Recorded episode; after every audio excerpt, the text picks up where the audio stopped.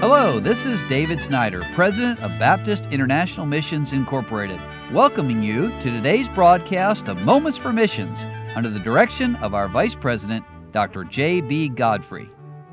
Well, I started a story yesterday about a national pastor who, in the twilight of his life, remained faithful.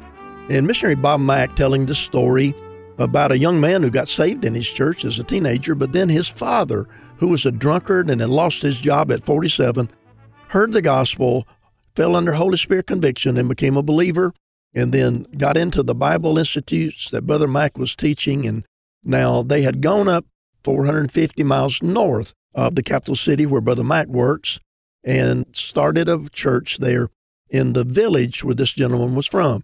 And now back to the story. He says, We, that is Brother Mack and his group, returned to Bingerville and presented the opportunity to our church. The Bingerville church voted to plant this church in the village of Zanapledugu. Since Sapane had completed institute training, a three year internship, and had demonstrated to the Bingerville church that God had given him the talents and abilities necessary to pastor, our church voted to authorize Sapane to move back to his village and began the work of planting the church. At that point, he was 55 years old. The Zanapledugu church opened in January 2009. The following year, we had a groundbreaking ceremony there where many chiefs and visitors came from surrounding villages. With time, this church started reaching out to nearby villages to bring the gospel to those villages. Every time I would visit in this church, Sapane would wear me out going from work to work, even though he was 10 years older than I. Throughout our fifth and sixth terms, Sapane began attending seminary classes at our seminary where he took graduate classes. He continued his pastorate at the new church and continued to oversee its growth and ministries. It became remarkably clear that the institute training and the internship experience that Sapane had received had been put to good use. Under the authority of the Bingerville Church, Sapane was bringing the Zanaple Church along to eventual autonomy. And as we prepared for our return to the field after our sixth term, we received the sad news that Sapane had fallen ill to cancer. It took him quickly. He passed away and was buried before we could return to the field. This has been a crushing blow for me on many different levels.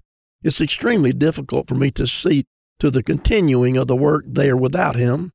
Yes, I traveled to Zanapledugu for the first time since our return the third weekend of April in this year. The chief of the village is emphatic about our continuing the church. We still have our land and building.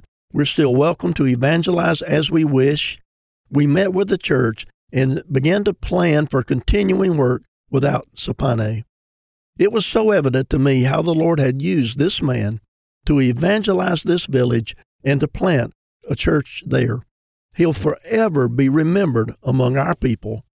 Pray for us as we continue the Zanaple work that the Lord would supply a new pastor. We need someone who is capable for the task, who has received the necessary institute training and internship experience, as Sapane did, and who can work with the people in their language and their culture. So let's pray with Bob and Becky Mack.